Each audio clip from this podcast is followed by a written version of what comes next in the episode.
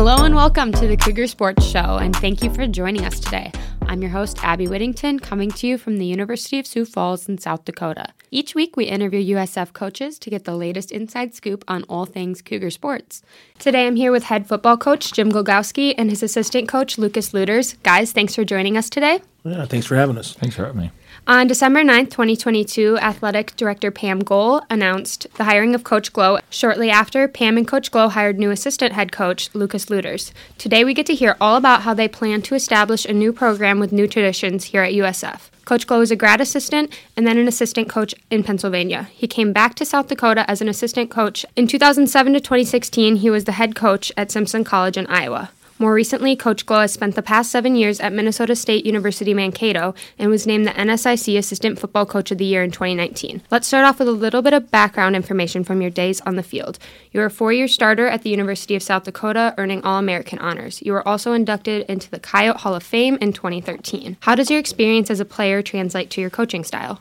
Yeah, first of all, that sounds impressive. It didn't seem that impressive at the time. it seems a lot more impressive looking back. Um, you know, I was always a guy that. Um, I probably wasn't the biggest, the fastest, or the strongest, and I just enjoyed playing. And I think the way I am as a coach is I think I'm probably less about X's and O's and more about Jimmy's and Joe's, you know, and, and trying to get guys to, to play hard. And, and I think that takes care of a lot of problems. So I wouldn't say that I'm a, you know, a big scheme guy and trying to sit up all night watching film and design the best you know way to do something. It's more or less trying to get guys to understand concepts and just play really hard, and that's kind of how I was as a player.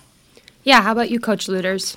Yeah, a uh, big part for me is you know relationships and whether it's with recruiting or just building relationships with the players on the team. That was a big part for me in terms of my college years of helping me develop as a man. And so i really try to be relationship oriented um, and establish that with the guys, especially being new, just creating those relationships because you ask a lot of them on the field and off, and, during the off season. So uh, really try to emphasize that aspect and then help them try to develop as a person beyond their four years here because ultimately that relationship lasts a lot longer than just their four years here at college. Sure. Who here is in charge of recruiting right now? Well, I mean, I, we're all play a big role in that, but Brian Bozen is the assistant coach who's kind of our recruiting coordinator. And so, as far as uh, establishing itineraries and visits and all the NCAA um, you know policies and guidelines. He helps follow that stuff to a T, and um, but it's definitely a group effort. Yeah, we all have our individual territories that we kind of attack that area, and then we bring them up amongst positions, and then kind of use it as a there's a step by step process you kind of work through. Sure. So, having been on both ends of the recruiting process, what advice can you provide to current athletes who are trying to play football collegiately? Yeah, well, I, I, will tell you this: it's been unique for me because my son uh, is going to be a freshman on the team next year, and so kind of going through the recruiting process with him, both as a as obviously as a parent and as a coach, and then recruiting and at different levels over the years. Um, I think the biggest thing is sometimes guys are also blessed right? Air quotes, blessed to, to, be offered, and, and everything's so wonderful. And you go to these schools and these visits, and there's green screens, and they're taking these magical photos, and it just makes you feel like you're in the NFL. And, and the reality of it is, once you sign, you just become one of 25 or 30 new guys, and the coach isn't going to call you, you know, every night to see what you had for dinner and, you know, all that kind of stuff like they are in recruiting. And so I think the one thing we try to do is try to keep it real. There's not a lot of uh, pomp and circumstance, no red carpet treatment. I think we try to give them the, the actual visual and, and, and the physical feeling of what it's like to be on campus and to walk across the, the campus itself and to be a part of maybe a classroom experience and to see what the dorms are like and what would it be like if you were here for 180 days out of the year. And, and the reality of it is the football aspect itself is not going to make you happy. You know, scoring touchdowns or making tackles or starting isn't why you should pick a school. Um, and of course, the cliche always becomes if you get hurt on day one, would you still stay there and go to school, right? And it's yep. true. Uh, but going through it with my son, it wasn't so much about the level or the school or the number of jerseys. It was more about, you know, is this a place that you feel like you can grow and develop? And because I, will say this is as true as a statement can be, is you're going to find great people wherever you go. You yep. know, and there's certainly differences in academic programs and size of schools and all those things. But I look at ourselves as salesmen that don't make commission, right? so we sure. want to sell the place and we want to talk about the things that are really great about this place, but we don't necessarily want to talk them into coming here So trying to say this is what we are, this is what we're about, and then asking what are you looking for, and if that's a great fit, and the kid really wants to be here, there's a much more greater likelihood of them, you know, making it for five years versus you know hitting the transfer portal and taking off after six months because you told me this and it wasn't nothing like that. Yeah, I think a lot of athletes appreciate that coming in because that is the reality for a lot of people is they they go into something so different than what they were expecting and told. So let's go back a little bit. You were at Mankato for the last seven seasons. What brought you to take this coaching job at USF? Well, you know, the reality of it is there's a lot of jobs that a guy might want. There's only so many jobs a guy can get, right? Mm-hmm. And I think for me, um, kind of at the point in my career, uh, I've got four kids. My my third son was was uh, or my second son, third child was getting out of high school at Mankato East. So it was a kind of a time in our lives where I felt like if we made a move, it wouldn't disrupt their lives totally. And now I just have a nine year old who won't talk to me because the dance program we're leaving in Mankato is she was just kicking off her dance career and now it's going to start all over again. So that's a whole different conversation for another podcast. But but uh, but no, I, you know, for for me, I don't know that you're looking for something necessarily versus when something comes along and it seems like the right fit. You know, my wife is from Sioux Falls. I played at USD, went to school there. She's from USD, played or she played basketball and went to school there. And uh, my mom is still down in Omaha, and as she's getting older, and it gets tougher for her to get around. And so, being at this part of the of the country where our families are closer, and the two oldest kids that I've got, they're both going to stay up in Mankato, probably in that area. So, yeah, you know, from a family situation, you kind of start thinking about how can I make the family aspect work and still choose and, and, chase what I want professionally. And it's not always mutually exclusive. You know, sometimes it doesn't always work out um, but it just seemed like the right place, right time. Uh, it was a couple weeks after uh, the regular season ended, and the opportunity came up, and it fell into place. And it was something that um, you know I certainly didn't have to come to Sioux Falls and check it out. I was pretty familiar with Sioux Falls, and that helped. And um, the ability to go back and forth during the transition. It's been a long five months, six months, you know, but um, but it all works out at the end if you are excited about where you're at, and we're excited to be here. I gotta ask, how does your son feel about you coaching him? Is he excited or? Well, the running joke right now, because the guys all know, is his nickname is Slime, so you can take that what it's worth. Um, he's your classic 18 year old high school senior and probably taking advantage of the fact that he's got one less set of eyes from parental guidance looking at him all the time. And, uh, you know, I don't know. It's, it's funny. Um, you know, when I was I was trying to treat the process as much as a normal process as could be. Mm-hmm. So I mm-hmm. remember, you know, I went home one weekend and I had to text him to tell him come upstairs so we could have a home visit with his mother and I at the kitchen table, and and we kind of talked about what he was looking for and what he wanted, and he had some he had a couple different options, and um, I think he says that he always wanted to play for his dad, and, and I've always wanted that, but I try not to make that like you know I really think you should play for me, and, and as dumb as that sounds, I, I, thought it was really important for him to make that decision on his own, and you know who knows, I, I think he's um, he's excited about it. I, I don't think he really understands what it's all going to entail. And I don't know what it's going to be like when I go home and, you know, he comes home to do his laundry and eat my food and he hasn't had a great day at practice if I'm going to be able to bite my tongue. But, but we'll see. I mean, you know, the best coach in the house is my wife, Kate, anyway. So it doesn't matter what I think. She tells me what I do wrong all the time. So it'll be nothing new. But uh, I don't know. It's pretty, it's pretty unique. It's pretty special. And whether it's a year or five years or, or one season, I'm just looking forward to seeing him on a daily basis and watching him grow like I have, quite frankly, a lot of other people's sons. You know, that's that's the cool part. Recruiting wise, quite frankly, I had a chance to pick his friends. If you think of it that way, that was kind of yeah. weird, you know. And I'm thinking about all these guys I'm recruiting. I've never thought about it that way, but this year I was like, wow, this kid could be at my house someday, hanging out with my son. Or that's you know, really weird. Yeah, I never really thought weird. of it like that. No, it's bizarre, and who and it's ironic because there's a quarterback that we uh, signed from Indianola, Iowa, uh-huh. who's coming here, and he's going to room with Ben Slime, aka Slime. and uh, and his name is Bennett Brick, and Bennett and Ben played little league travel baseball together back in the day, and, and basketball and all this different stuff. And then we moved out of Indianola seven or eight years ago, and so to see those guys back together again is pretty special. And yeah, there's just a lot of weird stuff like that that you don't necessarily think about that I'm looking forward to. Yeah, for sure. And you were obviously huge in hiring Coach Lueders. What what drew you to him? Yeah, let's make this awkward. His, first of all, he's devilishly handsome. And, then, you know, but uh, no, you know, it's funny because this process um, is a unique one. It's not typical that as a Division two school you have to hire an entire staff, right? Mm-hmm. Um, and so during that process, there was a lot of hires, and um, you know, it sounds kind of crazy to say this, but on my phone, um, I haven't, you know, you have your notes on your phone, and I've always had, I call it the list, and I've had this list probably for the last five years of guys that I would hire that I came across, whether it's recruiting or summer camps or guys that you go to clinics with or whatever, guys you have a chance to hang out and visit at conventions. And, and I've had this list, and he was, you know, I, this is really awkward he's going to probably get embarrassed, but he was on my list. You know, he was one of those guys. And so over the course of years, when opportunities come up, you always kind of think about how would you put a staff together because there's a lot of things that go into it. You know, families. You know, obviously he's got South Dakota roots. Uh, his wife actually went to the same high school as my wife, and um, you know he's got two young boys, and so the family aspect of it was exciting. The fact that he had ties to the area, the fact that he had success in this area, recruiting kids in this area, that that was certainly important. And then you know ironically, the thing that was probably the least important to me was what he would do from a schematic standpoint as far as running the offense and all that. Won a couple of national titles, tried to embarrass him a little bit more. You know, he was the football scoop coach of the year, so that was pretty impressive. It was the best offensive coach in all of NAIA football in the 2018 season. Wow. They, they were really super, super explosive offensively, and, and I didn't want to surround myself with a bunch of guys that I knew from a standpoint of just simply being around good people that have the same values because ultimately he spent a lot of time with these guys and having a chance to meet his wife Meg and his two boys. I mean, I think they're going to fit in. They'll get along well with my wife if she ever moves here. you know, I'm still living in my mother-in-law's basement, so that's a whole different conversation. we, we could have a whole That makes weekly us. podcast on this. Yeah, it makes two of us. right. Yeah, he's living in his in-laws basement too. So, um, yeah, I just think he's he's a person that understands doing it the right way, and the people that I knew that knew him spoke extremely high of him. And so, at the end of the day, you hope it's a good match. And to this point, we haven't played a game yet. We haven't scored any points, but it seems like it's a pretty good match. Just hope we shut him out. yeah, Coach Lueders, why why did you take the job here?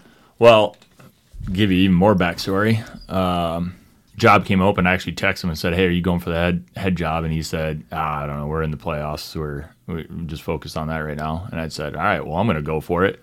And once I found the rumor that he was interviewing the next week, then I was like, I texted him and said, "Hey, you need to hire me."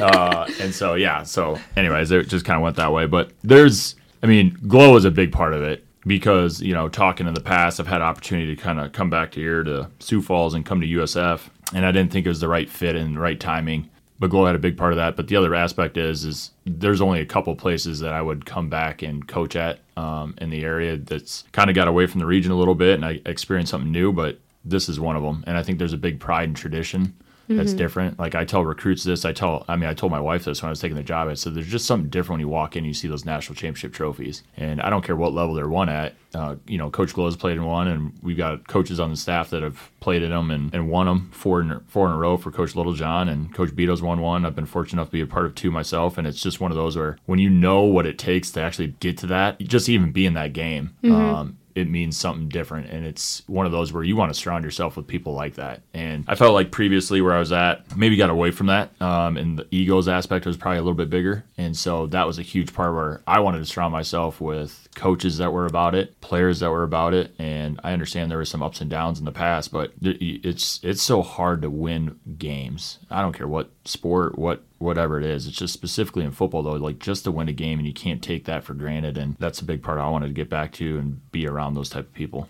Yeah, stepping into a really big winning culture here for sure. Looking at the Sioux Falls community, what has been you guys' favorite aspect of it? I mean, for me, because I grew up just north of town uh, in Dell Rapids, South Dakota. So, I mean, I was 15 miles north. We came to Sioux Falls for everything. And back then, it just seemed like a smaller city and it's just booming. You know, moving our family back, it's it's awesome. It's still that small, big city. You you know, it's not a metro area like Minneapolis or LA or anything like that, but it's still, I mean, it's a quarter million people. You got a lot of things to do.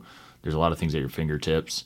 Um, everything here is just nice in terms of it's new, it's upgrading.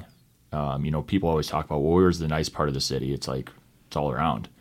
Um, I mean, any any direction you go, there it's it's just a beautiful city, and I think that there's a lot of appealing things in terms of for me and my family of coming back. In terms of my boys being able to go to a good school and, and get a great education, it's it's what helped us get to where we're at now. In terms of my wife and everything. She was an OG grad. She went to the same high school as Kate, and that's important for us. So, you know, our boys will go through that system, and it's, we're looking forward to it. And it's kind of nostalgic in that for my my wife getting to see our boys go up through the same school system as she came through. So, So they're heading into O'Gorman, or are they not in high school? no, yet? they're they're only eight and se- or eight and four, so we got we got a few years. They're really advanced though. They're going to start next year.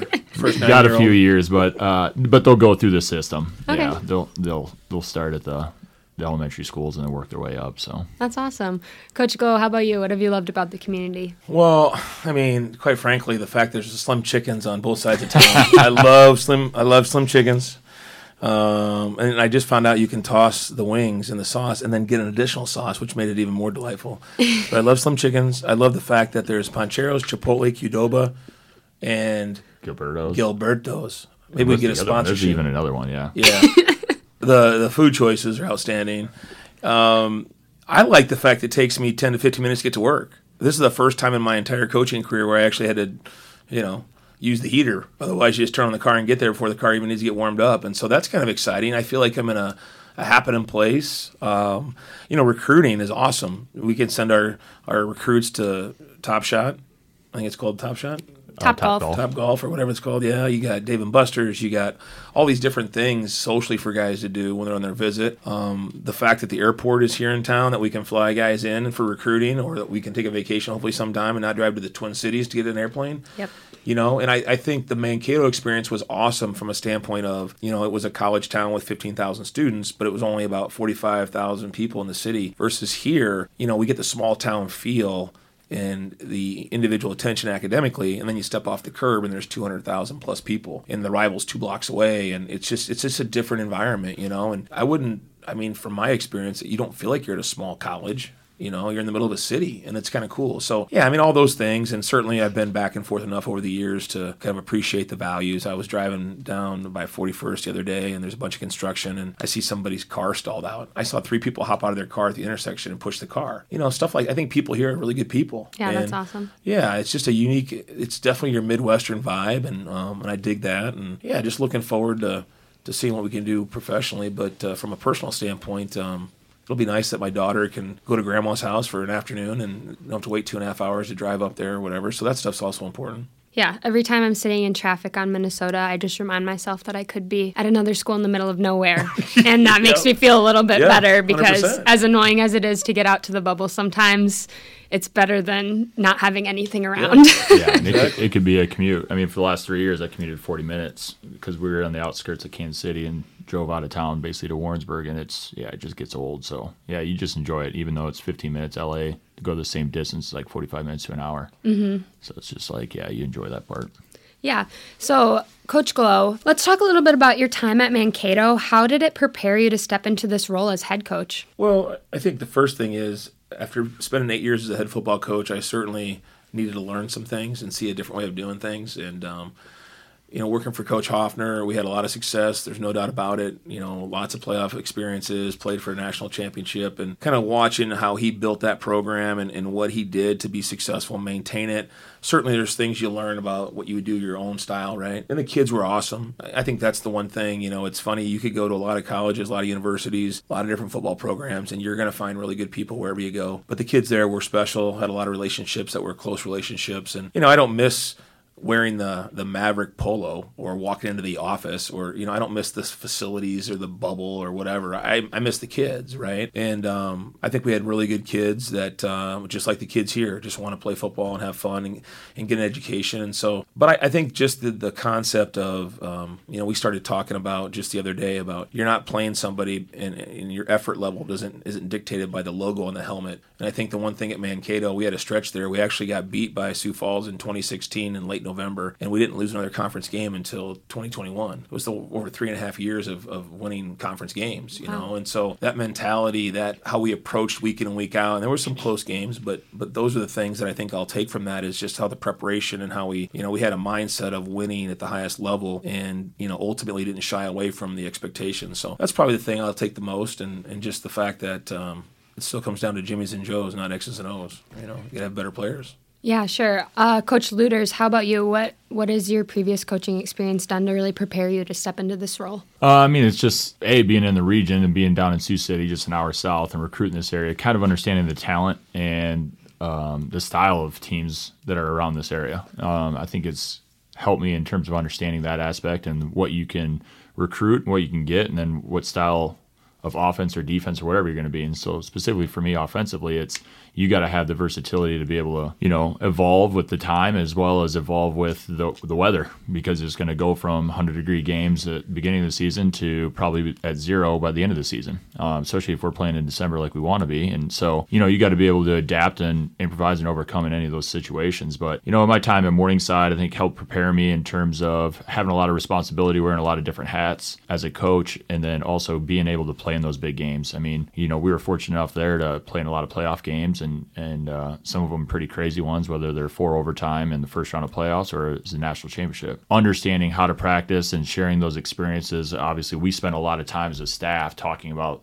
those type of things of understanding. We all come from different backgrounds. We all have have had success in some form or fashion and how we can utilize that to make our time here the best. And so yeah i try to use a lot of those experiences and even getting the opportunity down at the university of central missouri and down there in the miaa was was really good. I mean i learned and i learned fast that it's different you know and it's not always in good ways or bad ways. It's just it's different.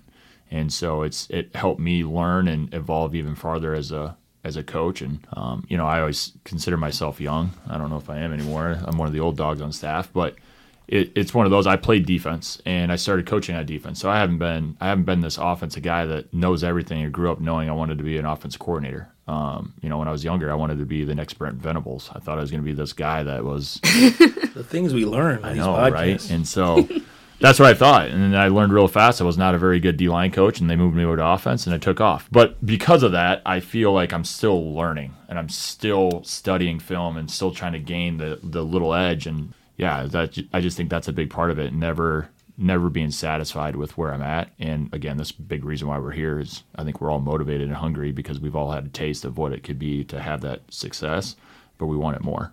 Coach Lueders, you kind of touched on recruiting and how brutal the weather is in South Dakota. Even somebody from Minnesota, like myself, I was not expecting the wind when I got here. That was a really big change. And how, like you had said, it goes from literally 100 degrees to zero degrees in the fall season. Where are you guys primarily bringing in guys from? Like what states? Uh, we're trying to keep it within probably a three hour radius, primary recruiting area, and then we'll probably stretch out to five to seven hours. Um, you know, and staying within the region for sure. And then we, will, because of where we're at in the city and Sioux Falls and the airport, uh, you know, Denver will be an area that we hit because we get direct flights from Denver and and uh, Phoenix and Arizona, and so those have been good alumni bases as well. Um, Chicago is another one that they, we got a good alumni base out there as well. So we have some connections, obviously, with coaches from different areas. I mean, we got 10 other coaches or 10 assistants that all have experience and all have relationships in the areas that they're recruiting. So that makes it really good, all the way from Wisconsin to North Dakota, you know, down in Nebraska and across to Iowa and Illinois. I mean, we all have connections across there, but we want to recruit locally. We want to win locally. There's just the, the level of football here in Sioux Falls specifically has just increased drastically over the last five to 10 years. Um, and I, I know that being a, a player coming out of here and obviously being at Morningside for several years and seeing it grow and develop. But shout out to Riggs, who's a, a former Coo coach. Um, you know, he's been a big part of that in terms of developing the local talent and helping that. So, you know, we want to win locally first and get those guys, but there's just so much talent that I think is kind of overlooked throughout the region that you know, we're going to make sure we cover all our bases and get a chance to get guys on campus. Because again, when you get here and you see it, there's not too many schools that are in a metro area like this um, and have the facilities or the opportunities like what we have. So we want to take full advantage of that. Sure. I mean, when you say you're recruiting regionally, I'm guessing Minnesota is one of the states that you're yeah, you're correct, getting a lot of guys from. But how do you go about differentiating USF from Bemidji, Duluth, Mankato, Concordia, all those other NSIC schools? I mean, in my perspective, and Coach Glo could probably hit on this a little bit more. It's just again, we're in a metro area of quarter million people. It's a small, unique school instead of a larger state school. Um, and I've I learned that from my experience, even at University of Central Missouri, that was 13,000 students. It's you can be just a number sometimes um, going into those gen ed classes, and you know the teacher to student ratio is really really good here. The alumni base and the connections you have in the community that open up opportunities for internships or even NIL deals for that, it's just different. And so, you know, over those schools specifically, there's probably a little bit more uh, reputation in Minnesota with those state schools uh, because they're larger and they maybe market different, whatever. But it's it's one of those that USF has a strong reputation, and it's just for different reasons, um, whether it be athletics or it might be the culture or whatever it might be. Um, I think it's just unique. And it's, again, like Coach Glo talked about, and he can go further. It's just you're in a school of 12,000 or 1,200 students and you step off the curb and it's like you're in a city and you can leave school at school and go, go do life. Same with driving out to the complex. It's like you get out there, you do football, and once you leave there, you leave work at work and you move on and you can have a life outside of it where I've also went to college in a town of 3,000 people where that's all there was was the university. So I think it's very unique in terms of recruiting guys here that just the opportunities that we have um, in a variety of different ways. Yeah, I just think that recognizing who you are and accentuating the positives, I think that's really important. Not necessarily, hey, we're better than them because of this, but more or less, hey, this is who we are. You know, I always talk about if you want a Chevy truck, don't go to a Dodge dealer to buy a Ram. Like, why would you do that? Mm-hmm. Or if you want a truck, why would you buy a car? So knowing what you want, I think that's the front end of the recruiting piece that I think sometimes gets lost in the translation. But making sure you understand who you are, you know, selling those things to the kids in terms of explaining this is what we are about, and then when they get here, making sure they see those things. Because if a kid wants fifteen thousand students, why waste your time recruiting them? Yep. And I know some coaches will bend over backwards to get them to come and visit, and then they lose them at the end. And they're like, "Oh, why do we lose them?" Well, they never wanted going to go to a place that was 1,200 or whatever. Versus the kid that doesn't want anything to do with that big of a school. Those are the kids you got to identify right off the bat and not getting upset because you lost a guy. Worry about the guys that you, you got, not the guys you didn't get. Sure. Yeah. And Coach Glo, coming from a school that was within the NSIC, what knowledge are you bringing to USF having been in the conference for so long? Well, I, I, just think seeing all the different teams, and again, coaches turn over and there's different schemes and different guys do different things. But I just think the travel and where we stayed hotel wise and, you know, what the game day atmosphere is like and, and understanding those kind of things is certainly going to help. Obviously, the knowledge of the players at Mankato will be helpful, I would like to think, you know, just mm-hmm. especially defensively. I've got a pretty good feel for those guys, but they'll have some new players and they'll have guys that get better and develop that I won't necessarily know about. And I just think that the comfortability factor and getting on a bus and knowing where we're going. And I know sometimes you take a new job and everything's brand new. Hopefully, we can avoid that. That'll help, you know, because we don't have a ton of guys that have played. So they've been on the team, but they haven't actually played. So just having that familiarity, I think, kind of eliminates one of those pains that can rear its head sometimes when you're new. Did any players come with you from Mankato to USF? Yeah, there was a couple. Um, Camden Dean was a quarterback. He played as a true freshman last year. Uh, he's from Lakeville South. He uh, he came down, and then Aiden DeVolder was a young man, an offensive lineman from Marshalltown that I recruited out of high school. Played offensive line at Mankato, and he joined me. Uh, and then also uh, Matt Garion, who's from Sioux Falls, played here in Sioux Falls High School, was a redshirt up at Mankato. And Matt and uh, Cam had only spent one semester there, so those guys have both transferred down and joined us in the in the January after J term. So, uh, but yeah, those three guys, and we tried not to bring a bunch of transfers in at semester. That wasn't my intent. Yeah. It was more or less to focus on the guys that are here, see what they're good at, see where we need to get some help, and then address that, which is what we're doing right now with spring practice. Let's talk about um, the team right now. Since you were hired in December, what changes have you been working to implement? Well, I, you know, I don't know that we're trying to like say, well, this was bad, let's do it differently. I think the biggest thing is, from my perspective, and I, have told the kids this several times, is I don't want to keep name dropping Mankato. Well, at Mankato, we did this. Like, nobody wants to hear that, right? Yep. But what I'm trying to tell them is, listen, this is what a successful program does. These are things that we can't do. And if we want to be successful, this is what we have to stop doing. And I think there's some of that stuff that we still have to work through, but I don't know that that's necessarily any indication of what was done right or wrong last coaching staff. It's just the way that we're going to do it moving forward. And at the end of the day, it's 2023 and it's the transfer portal and all that stuff. And if if you say this is what we're doing, this is how we're doing it, and a young man came here under the pretense it was something totally different, whether it's offensive, defensive system or whatever, they have the right to move on. And it doesn't mean they're a bad person. It just means it wasn't the right fit. You know, and so that happens a lot in life right? Sometimes we buy a car because that's what we can afford, but we don't really like that car, but we just put up with it because we can't buy another car. That's not the kind of relationship we want to have, right? Yeah. We want them to see the value in it, and I think that's all we've been preaching from day one. Is this is how we go about our business? This is the expectation, and it's our job as adults, as coaches, to say, "Hey, you're not meeting the expectation, or you are meeting it. And here's why you're not or here's what you can do to be better. And then make make sure we communicate in a, in a way that's not demoralizing or you know negative and that they want to play for you. Because at the end of the day they, they still got to play hard for you and they will if they know you care yeah. The part I would add is I think we really opened up to trying to build those relationships early. You know, I got here in mid January, and um, you know, one of the first things we did, kind of finished up, wrapped up recruiting, is we met with every single person, offensive, defense, and kind of just got to know them and who they were. And I think that's a big part uh, of what Coach Glo wants to establish is, you know, it is about the person um, and it is about, you know, what we can do for you to help ultimately get the most out of you and make sure this is the right fit because we don't want anybody to get caught off, caught off guard. And that's how we recruit. Is we're very real and authentic, and sometimes it catches people off guard of like we're just different, um, and it's not in a bad way. It's just like you know, it kind of gets cookie cutterish when you go from school to school and you do these junior visits and they're all the same, and then all of a sudden, like you go one place and it's completely different. That's who we are, and mm-hmm. it's it's starting to draw a lot of attraction. And so, even with our players, I think it's the same as we're different and we go about it in a different approach, and it's not not bad in any way. It's just those guys are getting used to it right now, and so um, I think they're starting to learn the what what our expectations are, what the standards are, and, and live up to those, and then continue to build on them. Can you give us examples of what some of those standards are? Well, like our motto right now is hashtag built different. And, and what that means to me is, is that, and we, we had a great speaker, uh, Brad Poole, came out and talked to the team. And we had a, a former player from North Dakota State talk to the team. We've had some different ways to approach what that expectation looks like. And I think to me, being built different means that you're willing to do things that maybe other people aren't willing to do, which is as simple as getting up early, to eating the right foods, to doing all those kind of things. Because if you're different and you do things differently, then you can expect a different result. And, you know, I think we talk about it with our team a lot in terms of the expectation. It takes what it takes, right? The standard is standard. And if you want a different experience, you have to be willing to do things you've never done before. You know, whether that means, you know, minding what you eat,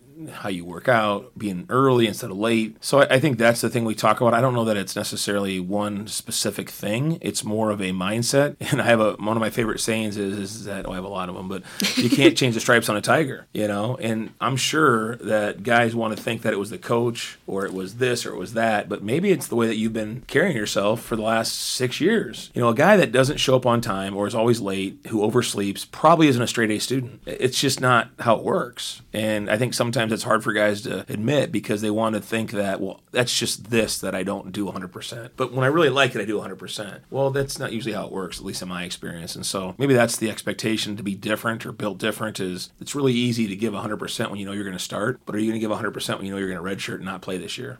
And the special players are the ones that give 100% all the time it's it's it's completely completely not correlated to playing time, right? I, I, think that's important to to make sure that they understand that's what we're looking for and, and that they don't have to be perfect, but they have to strive to be the best version of themselves. Who who came up with the "Built Different" slogan? Oh, the Glo Man himself.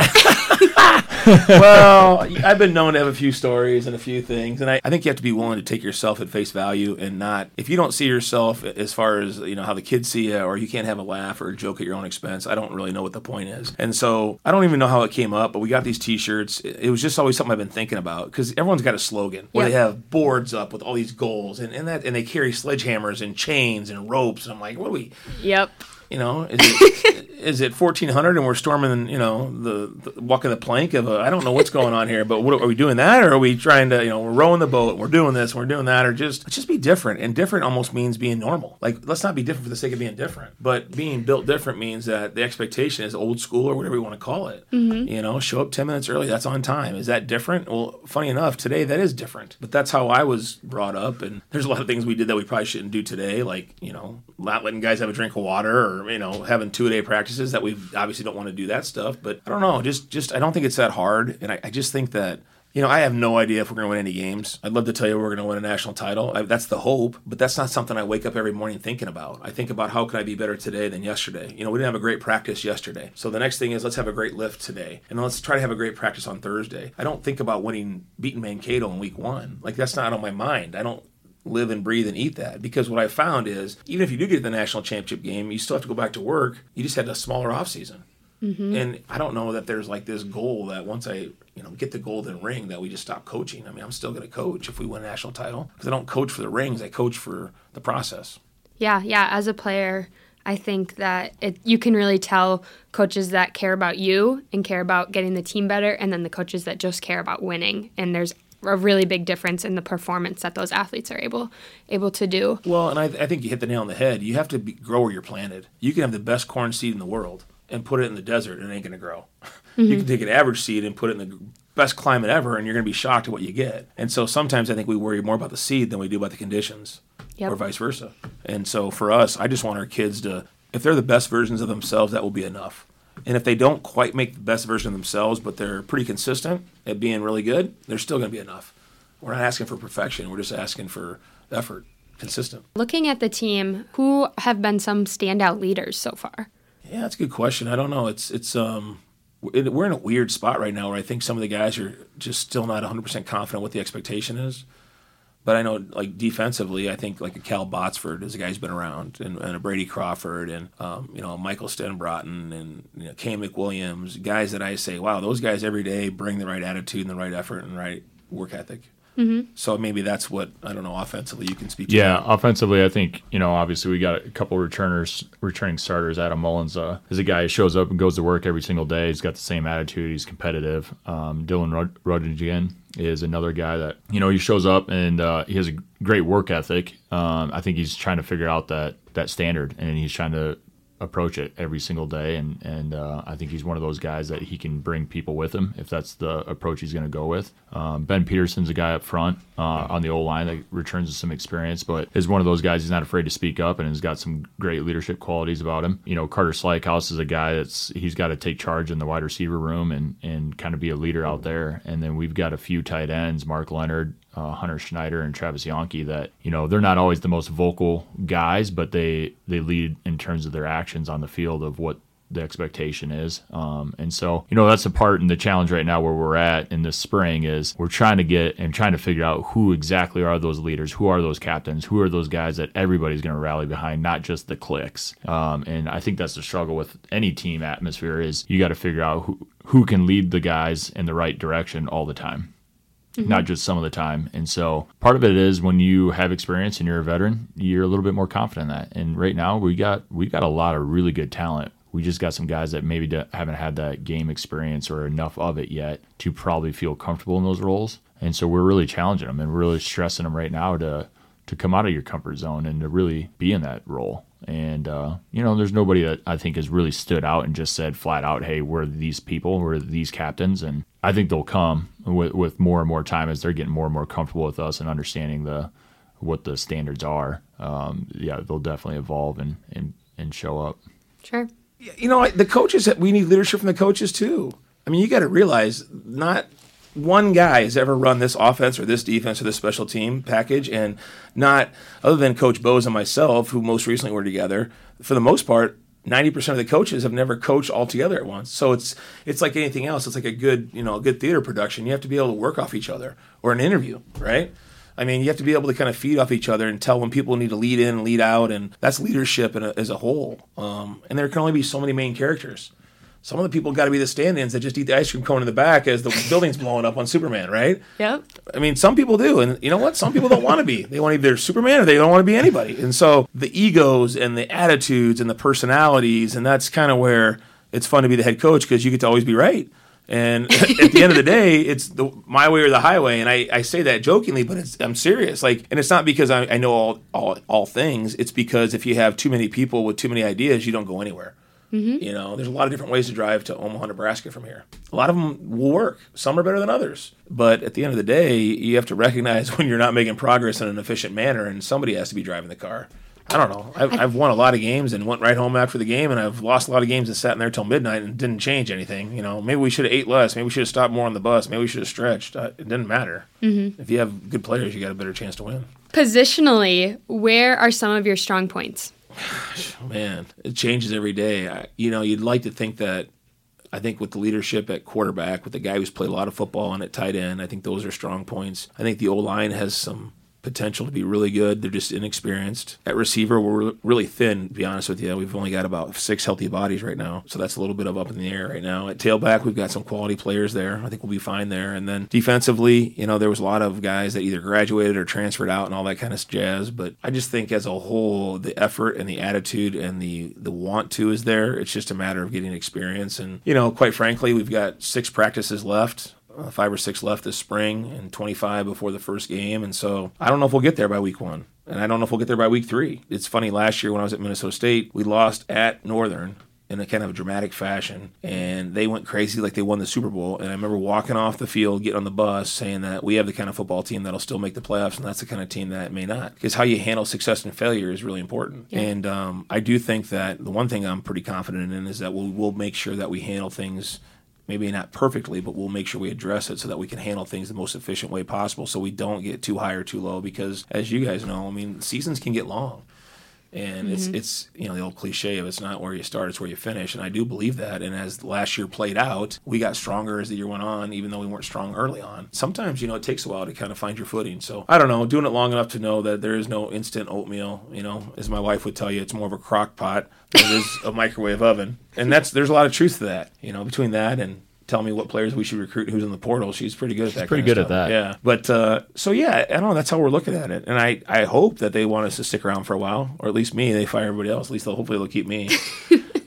but uh, Do you really want to? Do you really want to hire new staff again? no, that's true. That's true. No, but that's, you're right. But I mean, I, I just think that if you have a process in place that is built to withstand a lot of different things, you're certainly going to take your hits, but you can't be so emotionally imbalanced that one win is the, is the greatest thing ever and a loss is the end of it. For sure. So going into the 2023 season, playoffs is that the expectation still?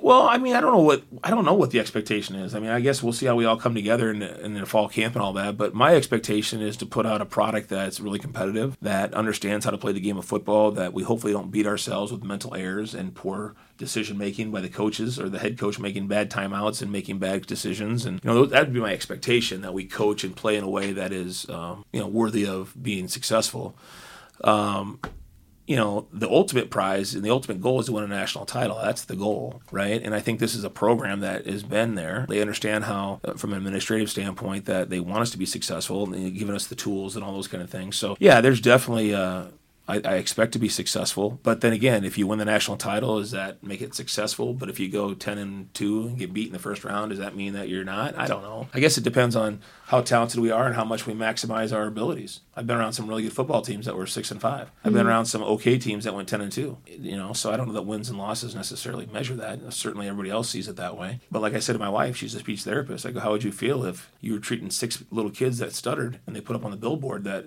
you failed four out of six times because those four kids still stutter. Would you like that? and she's like, no. I go, mm-hmm. well, unfortunately, that's the nature of football. They see the scoreboard and they, they dictate whether or not that determines if you were successful or not. But if you talk to somebody like a doctor or somebody else, I mean, you can't save everybody. So, you know, there are some times when 100% is all that's expected.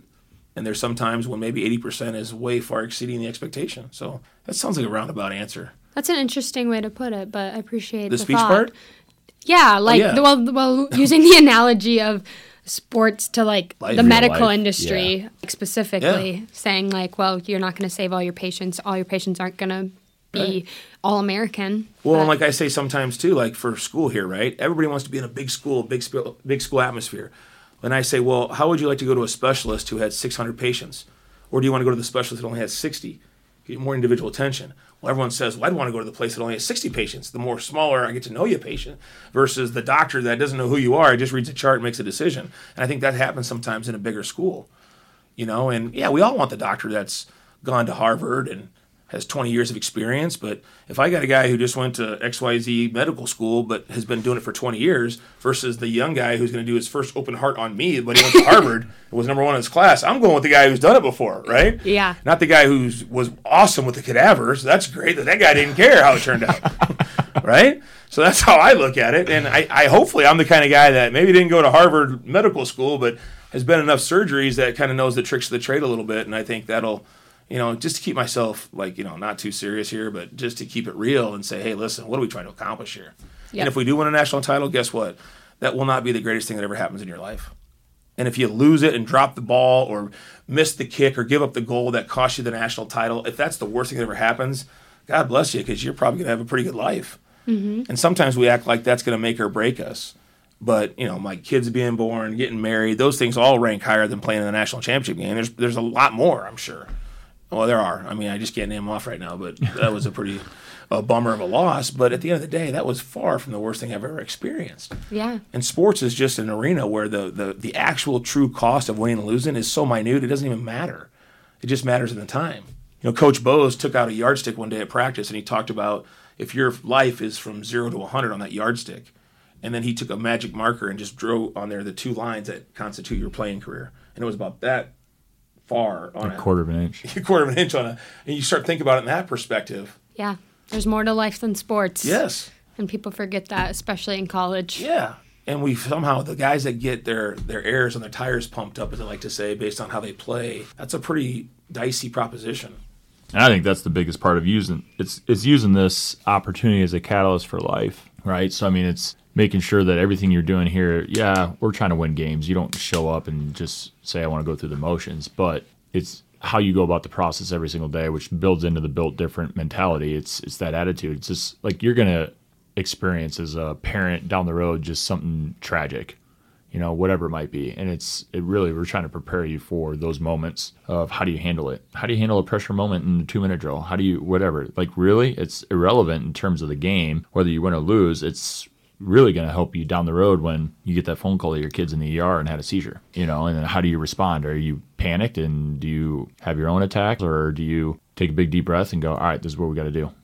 and, and handle it. You know, when you try to put it in perspective, and I know I'm getting really gloomy here for Coach. Yeah, Glo, I thought you were going to say something about me being the heart surgeon. But it's just, but it's one of those where no, I would not go to you That's for the heart surgeon.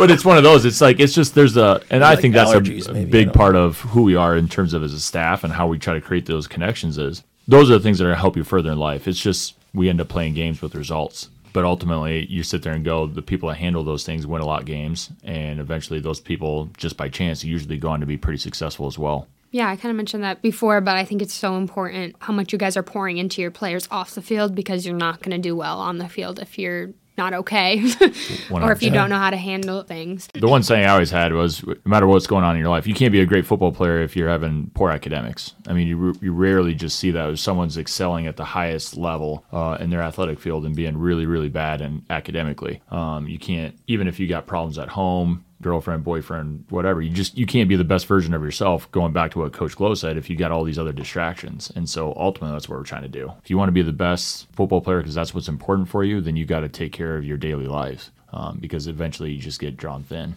Your spring game is on May 6th. What are you guys hoping to accomplish and come out of this game knowing? You know what? To be honest with you, the number one thing is stay healthy. That's we, that's our number one goal is to come out of spring as healthy as possible. So so everything we do in practice, whether it's limiting reps or shortening practice or doing drills modified, because we don't have a, a true typical roster, right? There's no freshmen yet and all that. So we are low in numbers, so we're not practicing the same rate or pace we would in the fall because we have more bodies, obviously. But um, I think we want to. I don't know that I'm looking at the spring game as a game as more of a glorified practice. You know, we want to certainly do some things where we're doing, you know, 11 on 11 tackling and all that but ultimately the goal is to just keep on progressing because i don't i just see it kind of like going back to that analogy of going to omaha. The spring game is just one of those signs that tells you how many more miles you have to go to get to your destination. And so if we started out 200 miles away well come may 6th we'll be 125 miles out and where are we at there? Stop. Let's get some snacks. Let's get back in the car and we'll keep going. But it's more of a, a chance to pause and reflect on 15 practices before we take on the uh, 20 plus before the first game. And that's really what I'm looking to see. And I'm excited that we're going to have a bunch of alumni back. I'm excited that we're going to have a bunch of our guys who just recently signed are going to come. So uh, we're not going to do any kind of junior visit day that day. We're just going to basically focus on us and the history and the future. And it's more of a celebration that way of kind of trying to get the older guys that have been here in the past and alums back on campus to where they can kind of see what we're doing and get to know those guys a little bit more. And, and obviously our new players and families. And um, we're going to try to put something together post. Uh,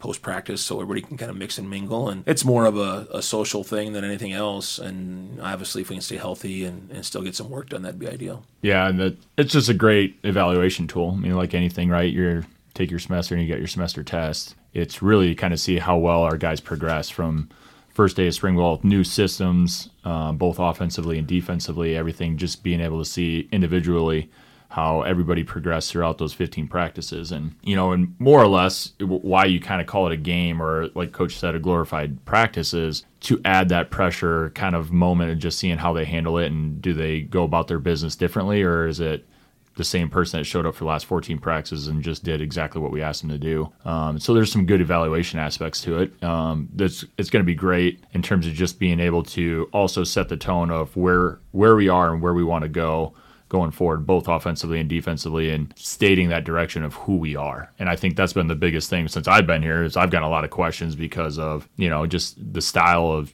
change uh, in terms of what it's been, you know, what we're going to look like. And I think it'll give everybody that's part of the Coo fam a realistic look of, hey, this is who we are and this is what we're going to be. And it's not a end result by any means. It's more just a here's the step and where we are and where we're going to be. Um, get them excited. And so the Coo Legacy Association will be a big part of it. It's a bunch of former uh, alum football players that started an association that they're going to do um, some support for our program and um, and for our players, and just create some opportunities for them that maybe they weren't getting before. And so it'd be a great opportunity to get that tradition around our guys even more and continue to build those connections. And so, you know, Alex Anderson, I think uh, he was the vice president at O'Gorman is a big part of that. Um, and there's a few other guys that are heavily involved. What are you expecting the competition in the NSIC to look like for the 2023 season?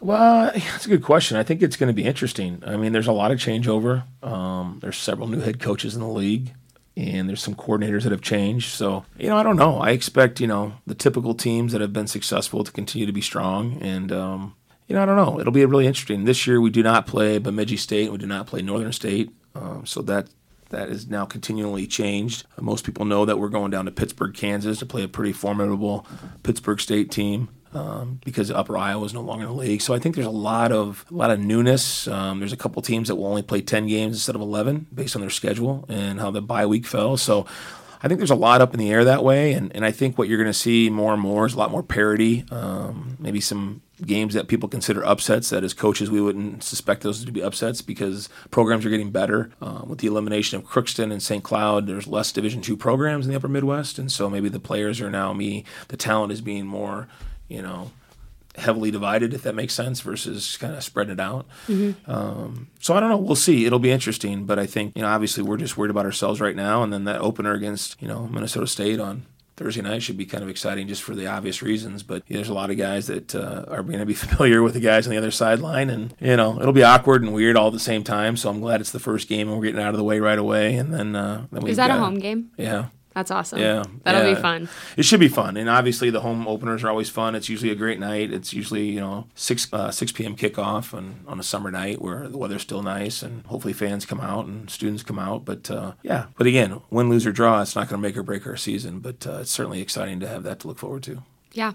Uh, the part I would add is you know, like Coach mentioned, Pitt State. I mean, Upper Iowa gets out of the league. I I'm not as familiar as Coach Glo is. I mean, I've I've been an outsider looking in for several years, but you know, we had an opportunity to kind of search around and figure out who we were going to play, and you know, he brought it up, and it was like, yeah, Pitt State's good. I mean, they were a contender in the playoffs last year, and you know, we probably could have said no and looked for a lesser opponent, however you want to look at it, but we didn't. We want to find out who we are, and we want to challenge ourselves. And part of it with great teams is competing against other great teams and knowing all right, here's where the mark is, and this is where we got to do, and addressing that and going. And so uh, we look really forward to making that trip down to Pittsburg and, and being in the jungle because it's going to be an experience that a lot of our players probably haven't had yet. You know, it's a different environment and all that too. So, you know, we're getting a chance to travel around the league will be new for me um, and getting to experience it differently, you know, being up in Duluth and I think we got road trips in Mary and Duluth back to back. So, oh, that'll uh, be fun. You know, those are both farther than I've had to travel. And hopefully, my, the Wi-Fi works. Yeah, my 15 year career. So it's like you know back to back trips like that. So, um, but yeah, I'm looking forward to it. I think there's I think there's a lot of quality coaches and a lot of quality programs, and so I think it's one of those that every week you're going to get tested. And obviously, having coaches on our staff that are familiar with that understand that more, how to get our guys ready to go. So I'm going to lean heavily on them for that too. Yeah, and shout out to athletic director Gohl because uh, the whole Pitt State thing was kind of uh, a lot of work she did behind the scenes with the athletic director at Pitt State. And I think the idea of bringing two programs that have historically been pretty successful kind of sets the stage on a national level in Division Two, which is pretty cool. Yeah. The idea that you have two teams that are relatively well known in their conferences and in the region coming together for regular season matchup that doesn't happen a lot in Division Two in any sports, let alone football. Mm-hmm. And so it's such a regionally based uh, operation. And, and for the first time, with us being allowed to get outside of our silo schedule, as they call it, where you're playing only the teams in your league, this should help us on a national level. And yeah, we want to challenge ourselves. And I guess uh, we're not afraid of, you know, a lot of people say anytime, anywhere, or whatever. Well, get on the bus and drive to Pitt State. Okay, I guess that maybe wasn't my first choice, but um, it'll be it'll be an awesome experience. And like Coach mentioned, they have a place they call it the Jungle, and it's their homecoming, and should be a great crowd and a great atmosphere. And I, I don't know, I don't know why you play if you don't enjoy these type of environments, you know. And mm-hmm. people talk about that all the time at the bigger schools. You come to a school for a game like this, you know, nobody wants to go to a school and play somebody to beat them by 80 just to pad their stats. At least I would hope not. So, um, you know, we want to take on, uh, you know, an, an, opportunity to take on a team that's really formidable and a playoff type team. And yeah, we'll see where we're at. Sure, sure. And so, we don't have to play, so it's cool for me. Yeah, I don't have to go out there. So, looking at your incoming class, freshman heavy, not a ton of transfers. Um, how many do you have coming in? What was that process like? Yeah, I mean, it was a hurry up and go type of thing. Um, matter of fact, we had uh, literally coaches showing up the day that we had recruiting events, and so that was interesting. And you know, you're not really selling uh, specifics; you're selling a vision. And I think our coaches did a great job, and securing some really talented and gifted athletes. And I think, you know, in the future, those guys should be the foundation. Um, I feel like we've got some really quality kids that had some really good opportunities. I know there's been a lot of talk about some guys that flip commitments and all that kind of stuff. And I don't think it was anything magical for the most part. A lot of those guys we had prior relationships with. And, you know, taking over a new job is kind of like um, being a mechanic and, you know, changing somebody's oil and their tires in Sioux Falls isn't a whole lot different than doing it in Omaha just a different garage and the tools are in a different place. But the actual action of changing tires and working on a car is no different. So for us as coaches, it was just kind of figuring out where the wrenches are, and uh, the the idea of doing the work wasn't anything foreign to any of us. So uh, I thought the coaches did a great job. Obviously, we had a lot of new faces, and uh, we sold the vision, and I think we had a great product to sell, and and give a lot of credit to the previous coaches that were here, from Bob Young, you know, all the way to John Anderson, and you know Jed Stugart in between, and, and all that stuff. There was a lot of history. Kalen DeBoer, those guys created a product that was very successful and easy to sell. There hasn't been a losing record here in 28 seasons. That speaks for itself. That had nothing to do with me. We are to some degree standing on the shoulders of those guys that came before us, and when you're selling that that vision, that product, and you're sitting in the press box looking down on the on the on the stadium that obviously football and soccer plays there. It's a pretty unique vision in mm-hmm. view, and it's pretty impressive. And I think um, that helps. So that had nothing to do with me or Coach Lueders, but you know, hopefully we played a small part in securing those guys' commitment, and we'll be over 30 plus freshmen walking in the door. And wow, that's um, is that a lot or is that pretty standard? I think it's, it's, a little bit it's larger. a little class. bit larger. I think yeah. typically, you know, you're going to have 105 guys on the team roughly. So if you just do the math, that's what somewhere in the neighborhood of 25 to 30 kids per class. And of course, not every freshman makes it to senior year, but we did have a handful of transfers. Uh, three of them from Minnesota State, like you mentioned. We had one from a junior college, and then we had one from Colorado State University, Pueblo, Colorado, a Division two school. So, but other than that, um, we're certainly working on some some talent to try to bring in and support the roster. But that remains to be seen how many there will be for that. But uh, yeah, it was good. It was a really good first class considering that you know, when I got here, December 9th was the press conference. I think I got hired, and then it was Christmas break, and students were off campus, and we didn't even meet the team until mid January after J term. Throw J term into that, and it really put things back because we could not, mm-hmm. for compliance reasons, we could not uh, do much with the kids in January other than just lifted. So, um, you know, you think about it, February. So yeah. from December 9th until February was really the first time we got to work with them as, as far as just not knowing the unknown. Wow. So, you know, you talk about recruiting transfers and all that, we didn't even know what we had.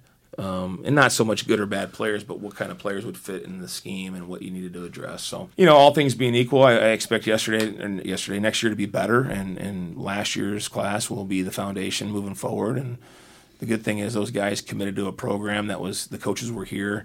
There were a couple guys that had committed to the previous staff that we still honored their commitments, and they'll be joining us. A handful of those guys. So um, I just think you're not recruiting to a coach; you're recruiting to a school and a program and a city and all that stuff. And that stuff didn't change. Yeah, I think we got the, I think we got some really good, talented players, but I think more importantly, we got the right fit that was a huge part. And I think that's like, you know, what you talked about some guys flipping commitments. That's what it was. It was they were finding the right fit in terms of the relationships that they had. It probably just wasn't the fit before. And so why do you flip your commitment? Well, you felt like that relationship was really important. And all of a sudden the, the other external circumstances what, what made it work. And so, you know, we're excited about it. We got some really good receivers coming in. We got a couple linebackers coming in that I think can make an impact. And, and uh, and some guys across the board that I think everybody will kind of get a, their chance, you know, to show what they can do during fall camp and build going forward. So you know, it's unique. There's that three game rule now in terms of redshirting, and so you know we'll f- figure out the ways that we're going to use it and use it to you know our advantage to make sure we have the best team on the field. But you know, our you kind of change your mentality a little bit of how you look at it in terms of you know guys coming in with that mentality of hey I'm going to redshirt right away and this is what I'm going to do where now you got to start approaching the summer as I'm preparing to play. The opportunity to redshirt might come after fall camp. Yeah, yeah. To clarify that for people listening who might not know, there's a new NCAA Division two rule that redshirt freshmen are allowed to play in any three games. Are you guys anticipating playing freshmen? I think so. I mean, I specifically we'll on offense, I yeah. think there's some guys that they have the potential to. But you know, it's it's the thing I always tell guys when I'm recruiting them too is you know it's a it's a transition. I mean, it's a big transition in a young man's life of you're 18 years old, you're you're going into a new city or a new location, school, everything, uh, moving away from your family for the first time. I mean, there's some guys probably don't even know how to do their laundry, um, let alone cook or take care of themselves. Really, some coaches that can't even do it. Yeah, that's true too. but it's it's one of those where you'll find you'll figure it out in fall camp. I mean, it's it's a it's a new language, it's a new system, it's everything. So um, even for our players this spring, you're kind of seeing it. It's just it's like learn, learning a foreign language at times for them. It's not that they don't know it in terms of football's football. There's a process to it, and some handle it better than others, and that'll help us determine on who can maybe help us. And that also, I think that's the great thing about the rules it might allow us to work with a guy a little bit longer through the season and let him play in those three games. Or if you know injuries happen late in the year, that we're not burning a kid's red shirt because somebody got hurt and we're thin, which happened to you last year. It's happened to me in the past. Uh, you know, you throw a guy in to fill in for a spot, and the next thing you know it, there goes his year of eligibility, and he played a total of 10 snaps in two games, three games, whatever it might be, or a game. And so I, I, that's the part I'm excited about. I, I, think there's some guys that are coming in with the right approach and the mentality, and that you can tell the questions they're asking, how eager they are about getting up here, and uh, just being a part of things and trying to learn as fast as they can. But you know, we're hoping that we got the right guys here that have been through the system all all spring, and you know, we'll bring in a few guys that we think are where we absolutely need help. That maybe they can fill that role, so we can redshirt this class. Because, like Coach said, it's they're the foundation, and we want these guys. I mean, in four years, you know, hopefully we're winning championships and building on top of that, where these guys can say, "Hey, they were part of the 1st mm-hmm. um, and, yeah. and continue to roll with that." So, thank you guys for coming on. Yeah, thanks Thank for you. having us. Renewals for current football season ticket holders are due on June 14th. On June 15th, season tickets will be available to the public for football and men's and women's basketball. To find this information, visit usfcougars.com and click on the Tickets tab. Lastly, don't forget that football has their spring game on May 6th. Thank you for listening to today's episode of the Cougar Sports Show recorded at the University of Sioux Falls Media Center. You can listen to our show anytime on Spotify with new episodes every Thursday. I'm your host, Abby Whittington, and thanks again for tuning in.